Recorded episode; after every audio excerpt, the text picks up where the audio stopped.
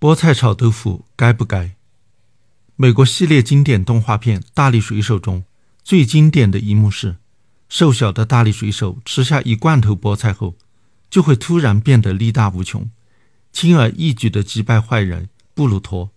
据说大力水手的流行也促进了菠菜的销售。美国有几个生产、加工蔬菜的产地都为大力水手塑像，让他成为了菠菜的代言人。很少有蔬菜被如此神化，但对许多儿童来说，菠菜并不是一种受欢迎的食物，家长经常要逼迫他们吃下去。我们从小就被告知，菠菜的含铁量非常高，是它能够补血，使身体强壮。现在又有人说这是一场误会，是当初测定菠菜含铁量时，小数点的位置向右错移了一位。根据最新的测定结果。菠菜里的铁和其他的蔬菜差不多，甚至还不如别的蔬菜里的铁含量高。这个错误是德国科学家凡沃尔夫在1870年造成的，早在1937年就被纠正了。根据美国农业部的测定结果，100克水煮菠菜的含铁量3.57毫克，这在食物中仍然属于比较高的。相比之下，100克水煮大白菜的含铁量。只有零点三毫克，一百克猪肉馅的含铁量只有零点八八毫克。不过，植物中的铁很难被人体吸收，远不如肉食中血红素所含的铁那么好利用，所以要靠吃菠菜补铁恐怕不可行。但是，菠菜仍然是一种营养丰富的食物，含有多种维生素和矿物质，特别是维生素 A、C、E。叶酸以及镁的含量尤其高，还是值得吃的。常见的一种吃法是菠菜炒豆腐，但是有人却认为菠菜与豆腐不能一起吃，据说是因为菠菜里的草酸含量很高，能与豆腐中的钙结合，形成不溶性的草酸钙结晶，不能被人体吸收，从而降低了钙的吸收与利用。也有人对此不以为然，认为损失一点钙也没有什么了不起的。那么，菠菜炒豆腐究竟会损失多少钙呢？假定这道菜是用两百克菠菜炒一块约三百克的硬豆腐，两百克菠菜大约含有一千五百毫克草酸。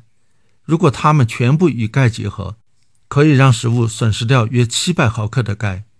菠菜本身含有两百毫克的钙，豆腐损失的钙大约是五百毫克，差不多相当于两杯牛奶的含钙量。这个损失是非常大的。当然，菠菜中的草酸未必全都与钙结合，在烹饪过程中究竟生成了多少草酸钙，是需要具体测定的。但是，并没有见到有人做这方面的研究。还有人认为，菠菜炒豆腐时形成不能被人体吸收的草酸钙，不仅不是坏事，还是好事。他们的想法是，如果菠菜中的草酸进入人体，和体内的钙结合，形成草酸钙。在尿液中析出，就会导致肾结石。所以，菠菜炒豆腐减少了草酸的摄入，能够预防肾结石。草酸钙是肾结石的主要成分，大约百分之八十的肾结石是草酸钙结石。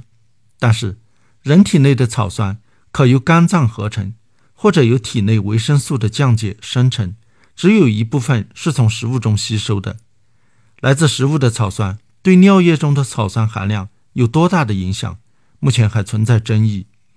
有的研究认为，尿液草酸只有百分之十到百分之二十来自食物，因此减少食物中的草酸含量，并不会降低形成结石的风险。